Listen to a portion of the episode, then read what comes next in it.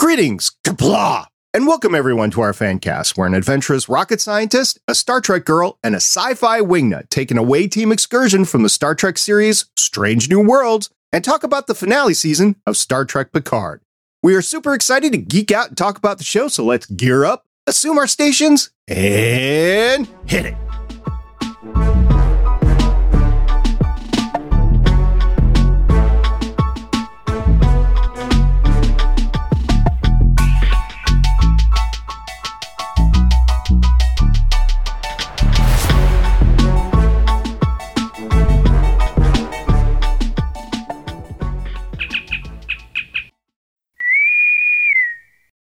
Hello, I'm playing the part of Mr. Holm on this episode of Strange New Worlds Fancast. My name is SB. Joining me is the swiftest BB gun shot in Texas, Captain Bubbles. Captain Bubbles, absolutely. Hello, guys. Also joining us is a very busy man these days. He's the head of Starfleet, the Mental Health Section 35, Commander Klinger, but we'll call him Jake. Once again, relegated to the basement. It's always dark and gloomy where you are. There's been some comments on your location. Well, I mean, it's actually true. I am relegated to the basement. Okay. Well, we watched the 7th episode of the 3rd season of Picard called Dominion. And before we get into it, this is what we got right about it. I love this part. So I had to go back and do some homework. I'm like, what the heck are they talking about? But now I understand the whole Dominion war is talking about the changelings. Yes. Got it. The changelings were referred to as the founders. They were the despotic, godlike heads of the Dominion. And apparently there is a splinter faction of them that is not pleased with the fact that they surrendered. So do we think Vadic is... Oh, yes. Well, here's a thought process, is one of the reasons why they want Jack. They don't really want Jack. They want Picard's DNA. Yep. And considering the fact that Picard is no longer technically human... Right. They can't use him. Exactly. So they need, in order to get his DNA, what they need is Jack. And not everybody knows that he's not technically human anymore. But Vedic mentioned it quite specifically. So that makes sense, because they don't need him because his blood is no longer the same.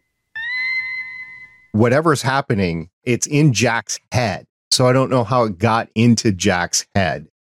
Maybe Jack's not human. There still could be something interesting with how Jack came to be. Those violent dreams that Jack are having are freaky. Like when he was in the transporter room, he had one and then we got out of it. And then he had another one. You thought you were safe and he was having another one. It was like, holy crap. And then he turned around and left to hide again somewhere in the ship. But he got found out in the hallway. He needs to learn to hide and stay in place. Yeah, that uniform didn't help him hide in plain sight at all. I think something has been embedded in his DNA. Some kind of weapon that they are trying to track down, and they don't really care about him. They want what's been given to him. All right. How is Picard's body a weapon? What do they need that body for? They need the DNA. So Jack is determined to have Irumodic Syndrome. I can't say it correctly. It's pronounced and spelled two different ways. Anyway, it's the same disease that Jean-Luc had and ultimately really died from when it comes down to it. So Jack has this inherited from his father as well. Maybe it has something to do with that. There's a lot of good scenes in here. I would say another great scene would be the one that we see Seven and Jack in. Yes, that was a great one. I thought that was an excellent scene. First of all, it was fun just seeing all the old ships brought back. But that little emotional portion that they had together, the fact that he's kind of, I won't go so far as to say empathic, but as emotionally aware of the people around him as his father was. And the fact that you actually have a schizophrenic android, I'm finding that enjoyable as well. Don't talk to my daughter. When he said don't talk to my daughter, he's like, well, I might continue. So, I mean, it looked pretty. Threat to fathers of daughters everywhere. Jack Crusher. Wouldn't it be funny to watch everyone sitting around the conference table and you have Picard and Crusher, love child in between, and then you have LaForge and his two girls on either side of him. And then Riker and Troy are going to have their daughter somewhere there. And, I mean, that could create a whole new crew of just the next generation. Cindy LaForge and Jack Crusher's kid. They're going to have a love child. It's going that way. Man, we got a lot right on that, didn't we? We did. A lot of DNA, some android stuff, some Jack, how he came to be stuff. Lots of stuff. Well, if he freaks out LaForge's daughter anymore, they may not have the love child.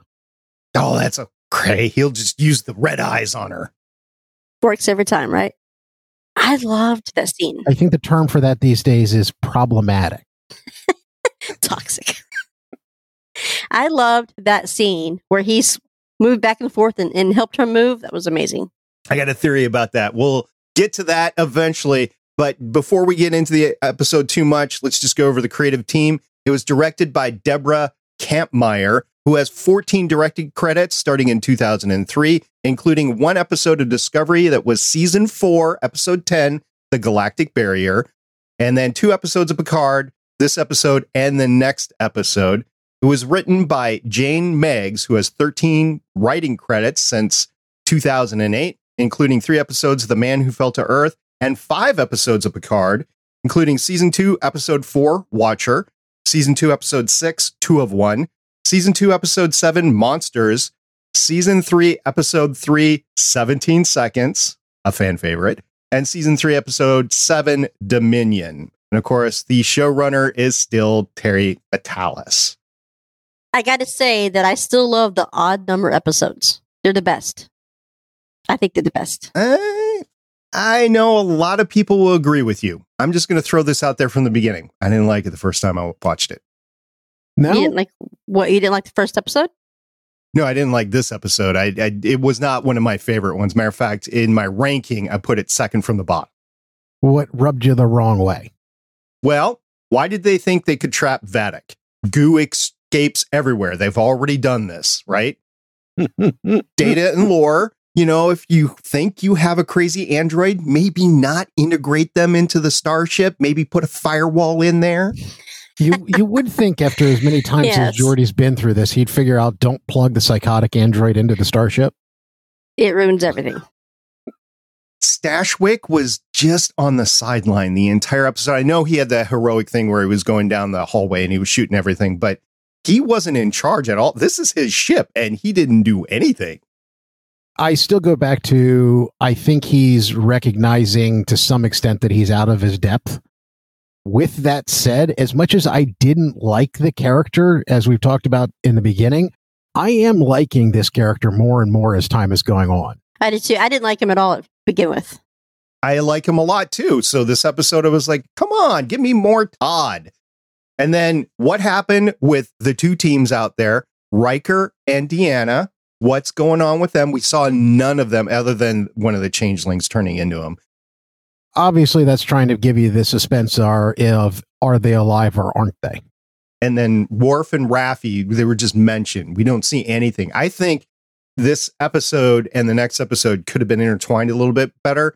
And even though we haven't seen the next episode yet, and then you could have cut back and forth between those three things and it would have made it even better. But we didn't. So, yeah, that is why I didn't like this episode. I did read on a tweet that Terry Matalas did that the Deanna's character plays a pivotal role in the last 3 episodes. So, thankfully, she is going to come back more than like the 40-second intro that she had on screen. And as much as it is somewhat maddening at this point, I think they're still just trying to continue to build the mystery. Obviously, it's this, you still have the mystery of who's the big bad at the end. I like the fact that they finally gave us the headline of this is why the DNA and the blood are needed. They actually had to spell it out for us. We're in episode 7 now, and they had to spell it out for us. All right, so spell this out for me again, because I listened to what they said. The biggest question for me is when Vadic told Crusher that he wasn't even meant for you. What does that mean? I don't know what that means. I can understand why they would need one or the other. What I'm still missing is why do they need both? Because they get Picard's DNA and they get Jack's blood because Picard's dead body doesn't have any active blood in it. And Picard said they needed the bio checklist when he goes to the Frontier Days. So they're going to do something at Frontier Day. I have no idea what it is yet. They want to eradicate humanity from the universe. So whatever that means, right? Well, they want to eradicate solids in general from the universe, or at least the changelings do. But I still kind of come up with the fact of whoever Vadic is communicating with, is that another changeling? I don't think so. Because I think the changelings even themselves are their anger at Starfleet, which once again, I go back to, isn't as up and as moral as we thought they were. I think their anger at Starfleet is being used against them, or being used, not necessarily against them, but they're being used. The other person that I can think of that has a similar hatred of Starfleet is, of course, Sela. So maybe it's Sela, but the visage, or the face, or whatever, has a male resemblance to it in voice and appearance. So maybe it's a misdirect. Could be a disguise. Yeah, could be. I was surprised they brought Tuvok back. Tuvok. With all of the possibilities of people who have grudges against Picard and the Federation, who have been through Star Trek, or at least Star Trek TNG history, I just like the mystery of who's it going to be. Because they can't... They've gone so far into the whole nostalgia thing, they can't create a new villain now. We have talked about the possibility of Sela coming back. Absolutely. If she's going to do it, she's going to do it soon, right? We only got 3 episodes left? Yeah, 3 episodes left. She may be a last episode reveal. Maybe. We thought Lore was feeding Vadic all the information. I don't think so. That might still be, but I think rather that's because the changelings have taken over Starfleet, like we saw with Tuvok in this episode. I don't think Data is... They hurt Tuvok, damn it. Well, we don't know if they hurt him, but they definitely captured him. Oh, they've hurt him. They've hurt him. I also do like the fact that they're explaining why they can't get to Janeway. I wasn't buying the fact that some of these admirals that were there, for example, like Janeway, would be completely unreachable to somebody like Picard. Having them give you a reason why, I liked that. This was actually a cool week in geekdom and sci-fi geekdom, because not only did you get the Tuvok reveal here, but over on Mandalorian, I'm not going to spoil it for anybody that hasn't seen it, but there was a big character reveal over Mandalorian as well this week on a guest cameo from a past series. So it was pretty cool getting both of those reveals this week. So why do you think, I asked you this earlier, why do you think, what does it mean when she said that he wasn't even meant for you? Like when Picard and Crusher are trying to team up and play good cop, bad cop, and she's not buying it, and she's talking to Beverly, and you could tell Beverly's emotional, she's hurt, and she's showing the faces of Vatican. I loved how we finally got the backstory of how Vadic got the body that she got. I thought that was pretty cool. All the experiments that they were doing in the lab. But when she says that he wasn't even meant for you, does that mean that he is a changeling, or like we thought maybe he is? But if he is a changeling or any kind of part of a changeling, then why would they need Picard's blood? They could just replicate. Well, let's take this one at a time. 2 big subjects. First of all is Project Proteus, which is the torture that 10 changelings had to endure with Starfleet so they could create this virus, right? And then they could also create the perfect assassins with these 10. And in the process, they were subjected to just this incredible torture and pain. So I understand where she's coming from. I love it when stories make you understand the perspective of the villain. Yeah, you definitely feel it. No, she's got every reason to hate. She said they took her family, she's going to take theirs. But why Picard's? Why Crusher's? And once again, I think we're still waiting to find out the final motivation of whoever is controlling all of this. So then another question. Yeah. Why can Sydney hear Jack's thoughts? So let's go back to your first question, which is what's going on with Jack, right? So Jack can hear in his head. He tells his dad, he kind of skips over it because he's thinking about how am I going to win versus what's going on with Jack. I don't think he realizes that's an issue. And Vadic says he was never for them. He's meant for something else. Ooh, okay. I don't know. One possibility, and this is just me being fantastical here, is that Sela impregnated Beverly with this amalgamation of the entire TNG crew. Now, why do I say that? I don't know, but please don't say that again. Ugh. Jack has this innate ability. He has this incredible ability to act, right? He's fighting well. He's empathic. He can speak to others in his head like a Betazoid could. He's got the intelligence of Picard strategically. I think Sela has taken parts of the entire TNG crew and made Jack out of it. So he's a crew baby. Yes. All right, here's my theory. I just thought of this. So when she says that he wasn't meant for you, what if he's one of those assassins that was created in that lab? He hasn't changed. We don't know if he's a changeling or not. But why would she say that? That still doesn't really account for telepathy. And it doesn't really account for the fact that his mom has medically checked him out. So he's got blood and he's got organs that don't degrade. You know, even if you want to go back to the idea of Sela, the Romulans do and have had Picard's genetic material. That's how they made Shinzon. That's true. From Star Trek Nemesis. Nemesis. Played by the wonderful Tom Hardy, who just is such a terrible role for such an excellent actor. It's a bad movie. Not as bad as Star Trek V, but it's not good. Well, I don't know. It's going to kill me all week long because we know, from my experience, I think the next one is just going to give us more questions because obviously it's an even number. You know, I have things with even numbers. I don't like it. But the odd ones are pretty good. I don't think we're going to get a big reveal until the last episode. Yeah, we're going to get a reveal on who the villain is at the end of 9. Another really cool thing that I enjoyed about this episode was the speech that Geordi gave to Data.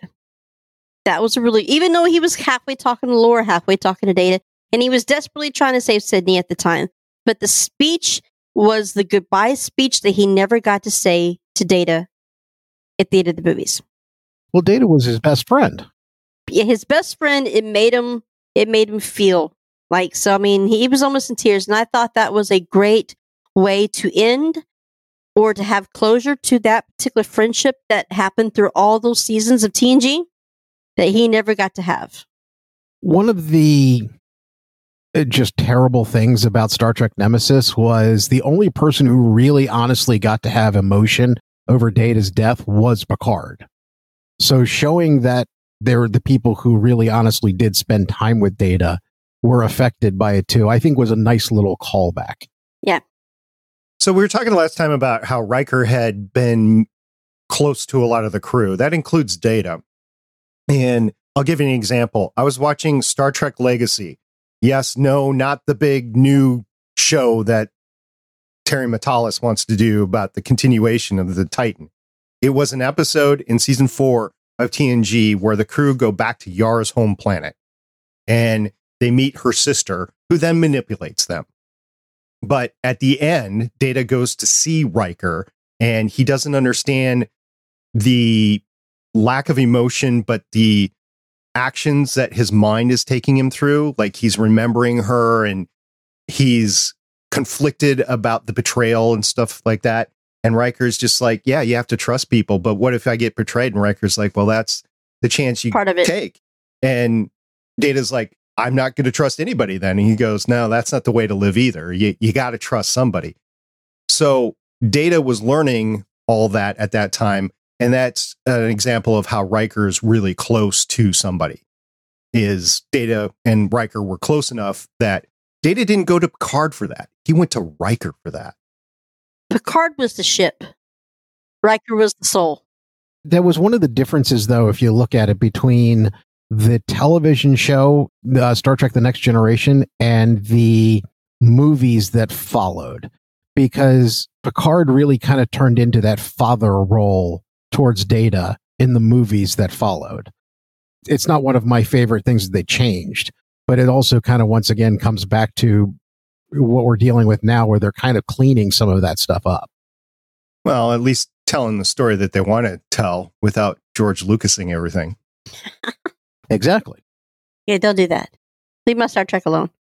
But they set up the goodbye speech very well, because at the beginning, both Picard and Geordi are like, oh, wow, I don't want to do this again. We've already lost Data. And then Geordi has to do it again in the same episode. It's the same sort of stuff that was done in 17 seconds, which doesn't surprise me because it's the same writer. Well, it actually just popped into my head. If you looked at what was going on the positronic brain scan while they were fighting between, Data and Lore were fighting between the partition, it really is, they really did show it as left brain and right brain. So you've got Data, who's the analytical side, and you have Lore, who's the emotional side, and they're worried about pulling down the partition. Getting separated. I think they're going to. Finally, what you're going to have is Lore finally gets enough control from the Data side, and Data gets enough emotion from the Lore side that you actually finally have something close to humanity. I can see that, because that's something Data's always wanted, but you have to always go through the ethical dilemma of killing one. So I think the partition is going to come down. I think you're going to end up with something that is an amalgamation of Data and Lore, that basically what you get is the pieces that were broken off of one, you fix the other to something that is much more human. So the episode in TNG that really aligns to what happened in this episode is probably Brothers. It's the season 4 episode in which Soon dies and he recalls Data to put the emotion chip into it. But Lore is there as well, because he gets the recall notice and he steals the emotion chip and puts it in his head, and it causes some additional problems. But Data in that episode takes complete control of the Enterprise, same way that Lore in this episode is taking complete control of the Titan. Yep. Once again, you don't plug the psychotic android into the starship. Everybody knows that. It starts with no firewalls, it starts with virus. Take all the Bluetooth out, go all Battlestar Galactica. Well, hey, you're at there. You're not going to trust a firewall with Data's brain the same way you're not going to trust a force field with a changeling. Don't trust the toasters either. Picard was so faulted in that decision. Yes, let's capture her on board this ship. What are you thinking, Jean-Luc? That was a crazy idea. I thought the same thing, too. I mean, she's already going to be coming over with her people they are changelings also. So even if you trap them in the corridors, they're still going to be... We've already seen one of the changelings go up into whatever the hallway thing. I mean, now you're going to get them loose all over the ship. The only thing I can think of is this is part of a broader Jean-Luc plan that they're actually going to have Worf and Raffi come in and rescue them, perhaps go to the strike first and get Riker and Deanna from that, and then bring them back over to the Titan. Now, see, that would be a brilliant plan while Vadic's there. Or they could just steal the Titan, steal the Shrike, and go for it. If you have a skeleton crew to begin with, take you all over to the strike, find Riker, and whoever... I still think it's fake Deanna. I don't think it's really her. It could be fake Riker, too. That does kind of come into a conundrum that they're going to run into when they do get Riker and Deanna back, is how are they going to be sure that they got the right person?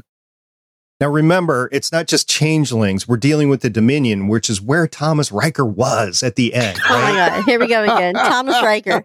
No, Thomas Riker was actually captured in... the question is Thomas Riker even alive? Because he was in prison on Cardassia when Cardassia was just bombarded and leveled as in planetarily by the Dominion. Yeah, the Dominion could have come, swept up, and grabbed him.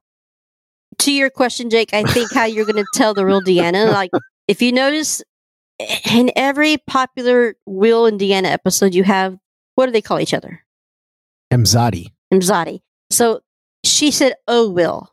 She didn't say it. So I think that's nicknames that you have for each other. Maybe the changelings don't know just like Tuvok didn't know all the questions that Seven was asking him. You don't know all their stuff. But I think that'd be a great way, because she did not say that when he approached the cell that she was in. That's what was really made me think that wasn't her. Well, that's kind of always what he's called her, not vice versa. I've heard her. There's been times where she's called him that, hasn't there? Yes. Let's just say, come on, don't make me doubt my track. Okay. It's not as pronounced, but yes. So what's Vadic doing with all these captured Starfleet people? It's a mystery. Replacing them for now. Yeah, but where are they? Are they dead? Excellent question. See, I would think that would be the easiest thing to do, would be just to kill them and replace them, like, you know, pod people. But that being said, they may actually, maybe they need them to question them for information to be able to continue to pretend to be them. They can't still be inside them, right? Walking around with them? You can't have, like, multiple personalities inside the body, like pod people? No. See, I don't know about that, but if you would think if you're leaving a body trail everywhere that you'd be able to find all those dead people. Well, no, you're actually in a time period in which when they kill something, it tends to vaporize. True. That's true. I mean, there's always airlocks. You're not necessarily left with a dead body. Plus, as you said, there are airlocks, and space, as they say, is big. Just drop one off here, drop one off there. You'd never find him. I don't know. I'm really at a loss because I enjoyed the episode. It gave a little bit more insight, which is what it's meant to do, a little bit at a time. I loved the Sydney and Jack fight scene where he was bobbing and weaving for her, and she's like, what the hell is going on? That was a cool scene. It just makes you realize more that he can hear her, but she can't hear him, right? No, they can hear back and forth. She can hear him? Really? Yeah. Oh, that's right. Okay. So they can hear each other. So who has he been listening? Maybe he's been listening. Maybe he's hearing the other Starfleet officers. Come find me. What I was thinking was whether it's the big bad or the changelings is that's they've been trying to beckon him through whatever he's got going on to see if they can get into company. Yeah, I thought about that too, but it very well could be come find, because it sounded like, remember we talked about it. It sounded like Beverly's voice. Beverly was one of the voices according to closed captioning. Yes, I tell you right now, if she ends up being a changeling, I'm gonna rage quit. I can't handle her being like, I can't, no.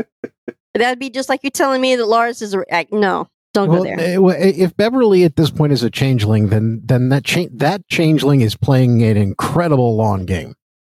I'm pretty sure Sela has Laris right now and is holding Laris as the final lock on Picard in case she needs that trump card. That is a good theory. I don't like it, but it's a good theory. I saw somebody on Twitter earlier talk about, like, the X-Men. You see that comparison where you had Xavier and then Rogue right beside him, because Professor Xavier and Rogue. Yeah, Beverly is Rogue. Beverly had the gray stripe hair. That was pretty cool. Yeah, I thought that was funny. I'm surprised it's taken you more than 20 minutes during this cast to get to it, but that scene where they are interrogating Vadic was incredible from Gates McFadden's standpoint. I loved it. I think she did the emotion that was on her face, the good cop. I think I said it earlier before, the good cop, bad cop stuff that they did.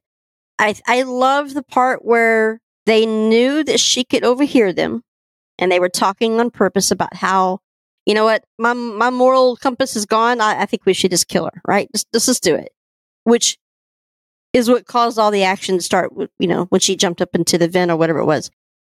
I think the emotions on her face was excellent. I think I went a little bit more towards Amanda Plummer on that one. Seeing the fact that Vadic is as unhinged as she is. She started out so controlled, and finding out that as time is running out for whatever it is that they have planned, how she's becoming unhinged. Well, she's getting pressured from someone above, right? So who could physically change her molecules or whatever that is, but it reminds me of Play-Doh or something every time I see it goo coming down.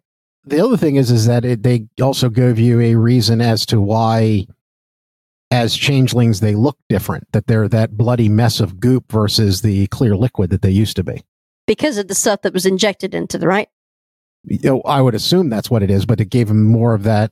That's how they can actually be more biological in that fashion, is the fact that whatever it is that was done to them has given them more sludginess. I don't know what you want to call it. It looked like glass at first, or melted glass. Well, if you go back to DS9, they had a very similar It was more or less the special effects, but what they looked like was a clear crystalline version of what you got from the T-1000 in Terminator 2. Oh, yeah. So the silver dude. What they showed you when they had them in the vials is that's still what they started at, was that clear crystalline type liquid. That the sludge that you see them turn into now is what they've become. And that were all her brothers and sisters in those vials. Yes. But not only that, they also told you that even though they'll have to accept a shorter lifespan and the more of an ability to feel physical pain, but she has the ability to pass her abilities on to other changelings. Kind of like giving birth to another changeling. I guess, but at the same time, they are very much a different breed, and it even comes down to the special effects that they're using. Got to drink the baking glue. Making them look like that bloody sludge versus that clear crystalline material that they were before. Baking goo. This reminds me. Baking goo. Yeah, that works. No, baking. Now you got me saying bacon. It reminds me of bacon. Oh, bacon goo. Yeah, the uncooked bacon goo. When Seven shot it out, it was nasty. The Seven shot it in the cordle, and then it went up into it. It looks like bacon. Bacon. Well, it's supposed to look like more of a sludgy biological mess versus the, as I said, the very, very clean crystalline liquid that they were before. Regurgitated. Look. So, guys, I think I've figured out a big mystery that we've been dealing with the past few episodes.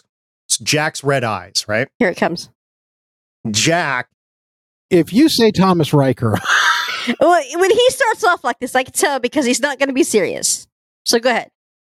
You know those scenes where you had in Battlestar Galactica when they were having sex and you had the glowy red back thing going on? Toaster sex, okay, yes. Yep, so that's what the red eyes are about. Him having sex? So he's having mental sex with her while they're fighting? Yeah, googly eye sex, yeah. That's kind of rapey. I think that goes back to being problematic. That's kind of rapey, so no, I don't know. Did she consent to have red googly eyes? I don't think so. Did the Cylons care? No. The Cylons did not care. We officially have our Cylon Battlestar Galactica Starfleet Star Trek crossover this episode.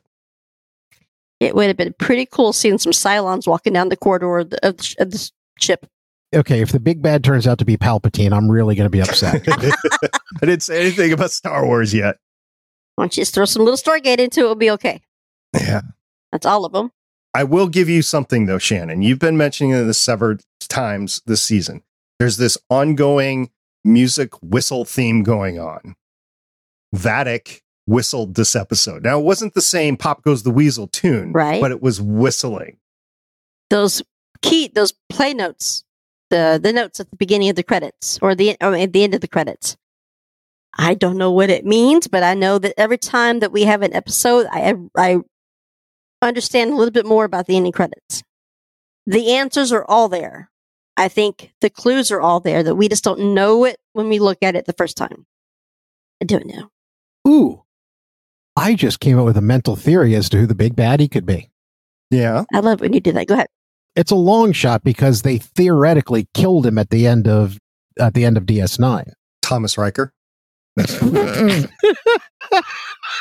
never going to let that go. I was going to say it could be Dukat, who basically was burned into the what they called the Pah-wraiths. I can't even comment on that. I don't know. I don't know about that because then you'd have to go into all the big baddies that you've had, like in the Klingon Empire that they've dealt with in TNG. Why would Dukat get it over like the Dumas sisters or whatever? I didn't say it made sense. Well, okay. Dumas sisters. Well, they've been blowed up.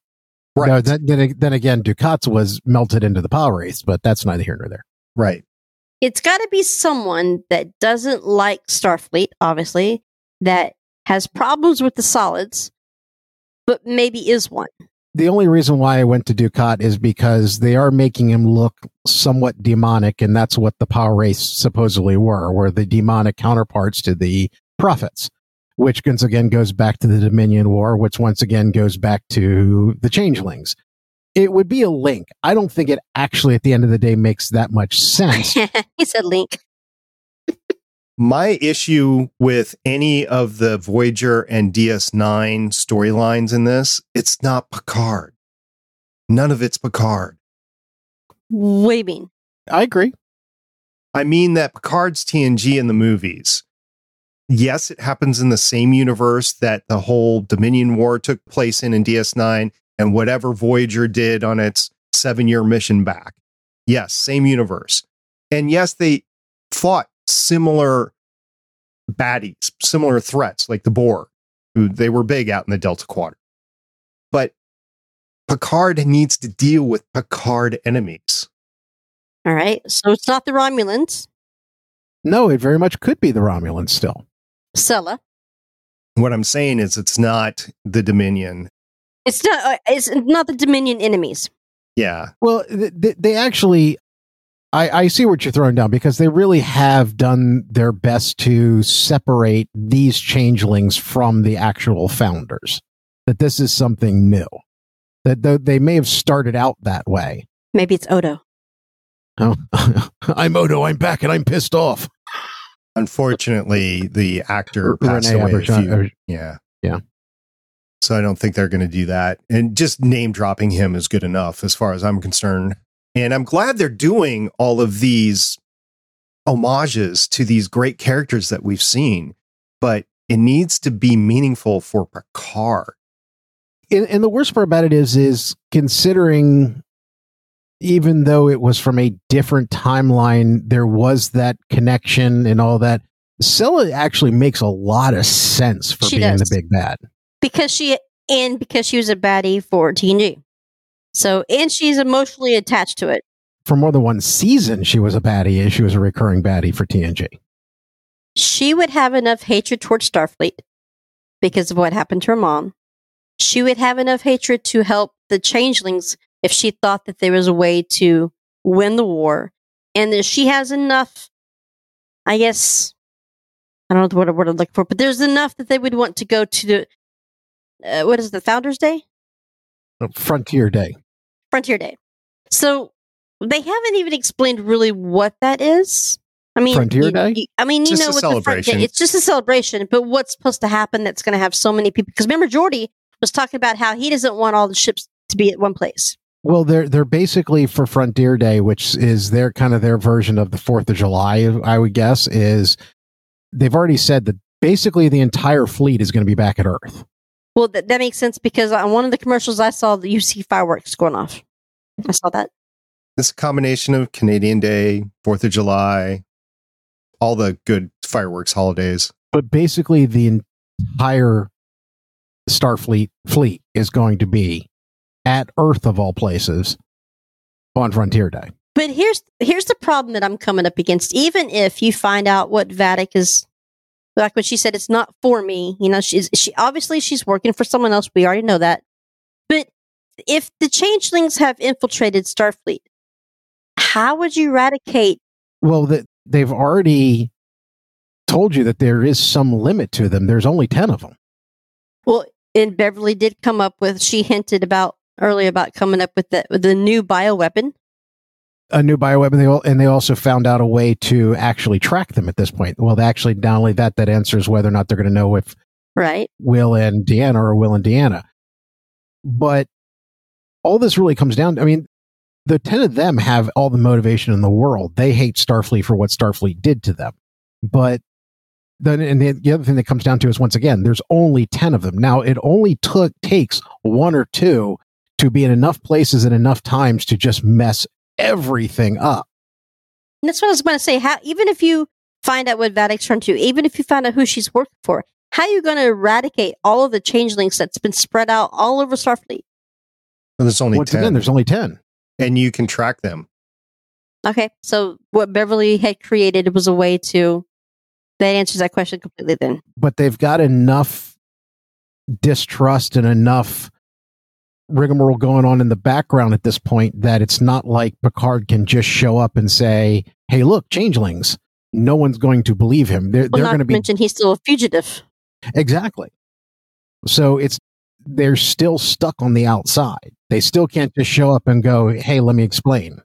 I think Deanna will come in there, because if Riker's captured and everyone else is on the run and being a fugitive. The only one that's not on the run, captured, right? Not because I told you I don't think she's at it.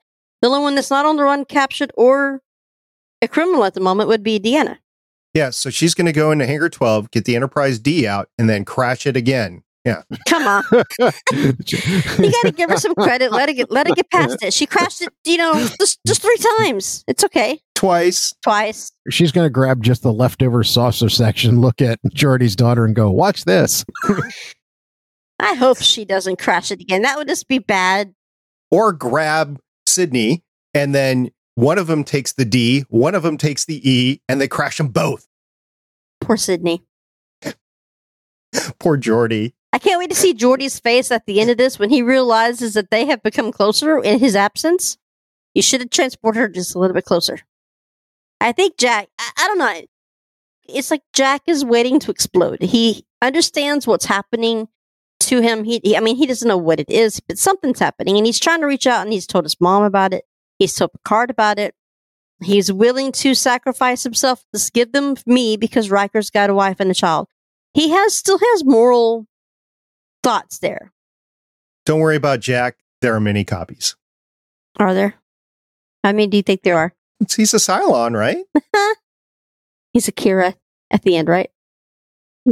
He's an angel. That's what it is. He's an angel. Oh, God, please, no. You said Cylon, and that's what the big reveal at the end of BF, right?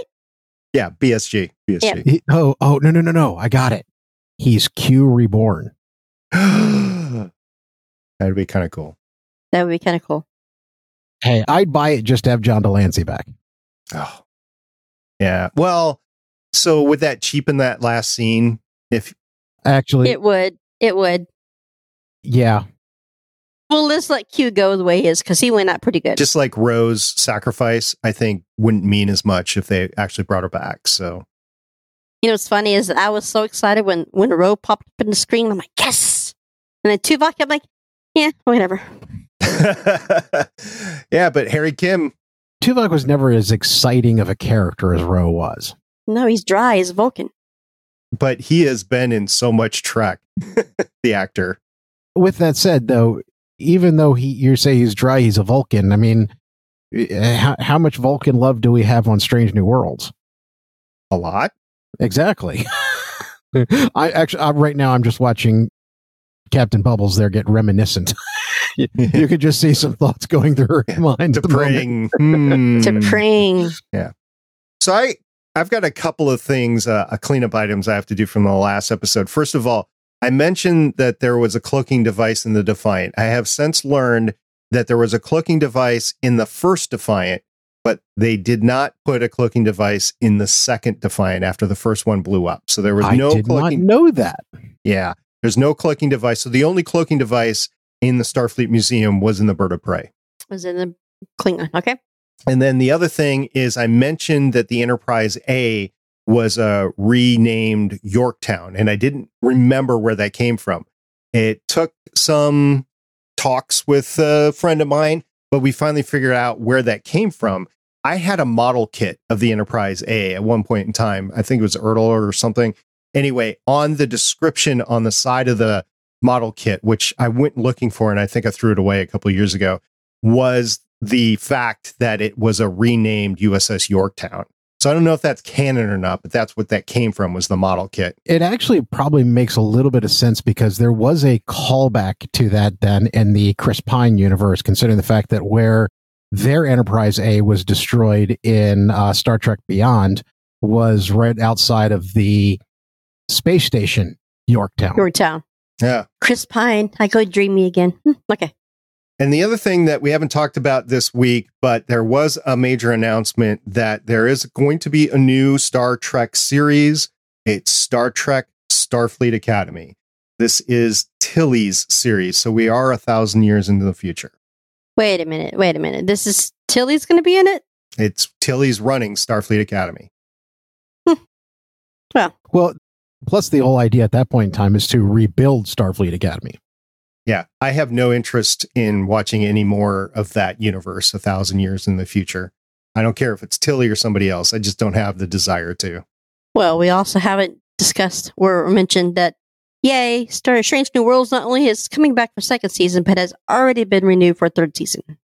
And you guys have a publishing date, a premiere date for June. Strange New Worlds. Yeah. 11th? I think it's June 11th. So just a couple months away. And hey, Lower Decks coming back too. Yeah.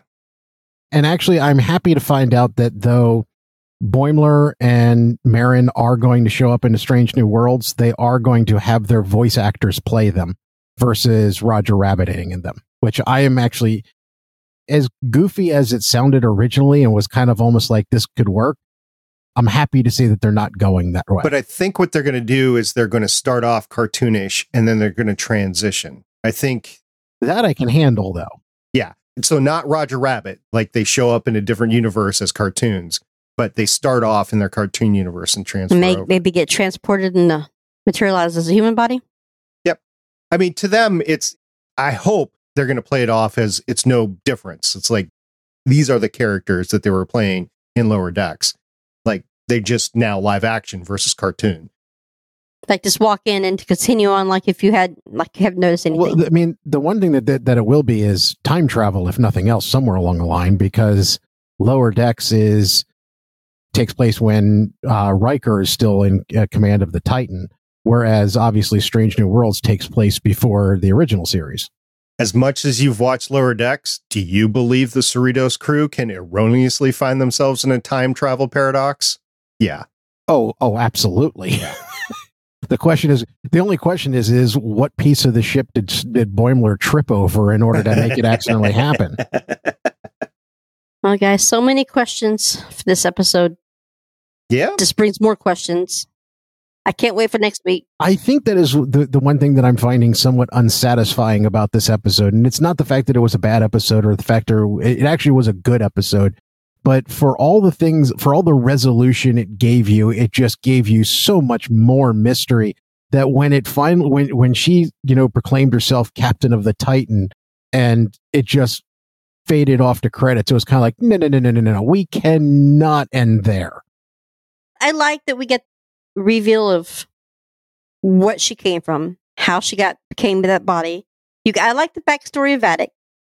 I loved the Geordi and Data talks that they get to have. You just got way more questions now about Jack, but I think we're getting closer and we're all on the right track about the DNA. And I also, now we know that there's a cure that they can track them.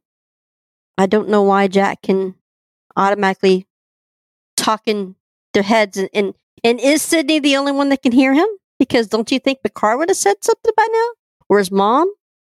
Well, I don't think he's trying. Yeah, he hasn't tried to do that yet. And I think, Starpie, kind of what you were talking about earlier, about taking the DNA from each one of the crews of the TG.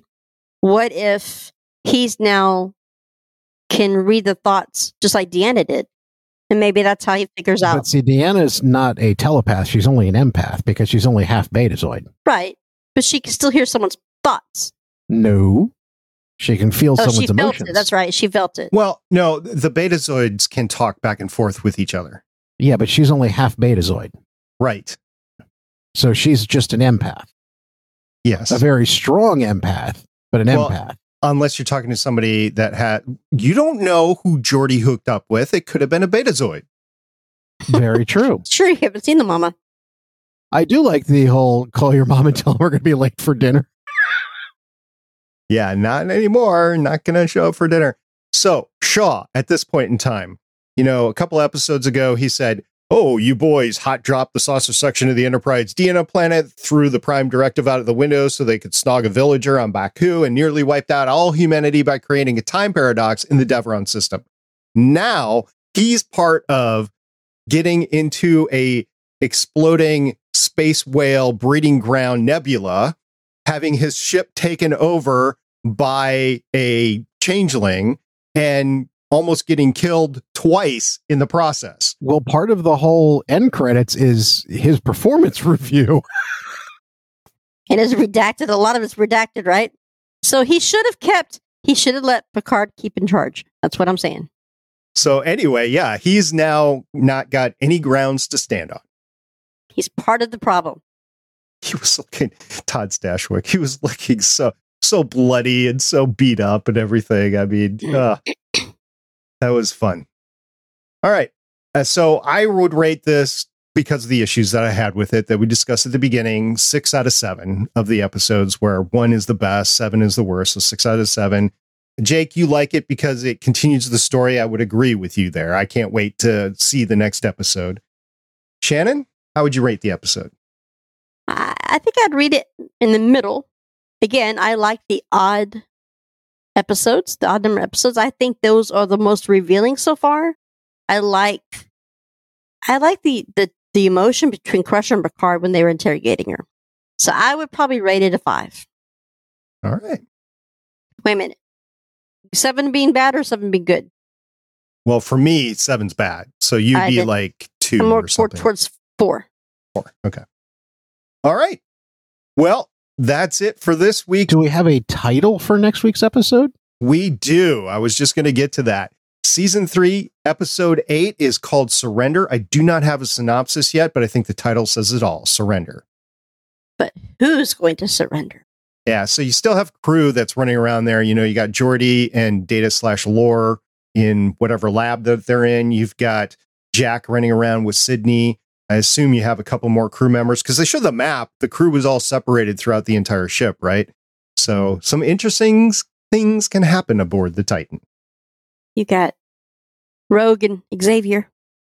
You got Worf and Raffi still not out there. Not only that, but if they brought enough of the crew from the Shrike over to the Titan, you know, you may get a Riker takeover of the Shrike. Or a Thomas takeover of the Shrike. All right, guys. You opened the door to that earlier. I wanted to keep it open the entire thing. Okay. So if you have any theories, we are open to hearing them. We loved the Rogue Professor Xavier thing. So if you have anything along those lines or anything at all, please let us know. You can tweet Shannon at her Twitter account at Trek_world. You can email me, StargatePioneer@gunnageek.com. That's GONNAGEEK.com. And let us know what your theories are. And in the meantime, as Captain Pike said, I'm all ears. He also said, hit it. So hit it. We'll see everybody next time. Bye. Bye, guys. Bye.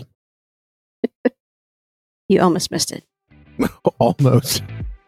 This has been an episode of the Strange New Worlds Fancast P3 edition. Thanks for listening. Thanks for being with us.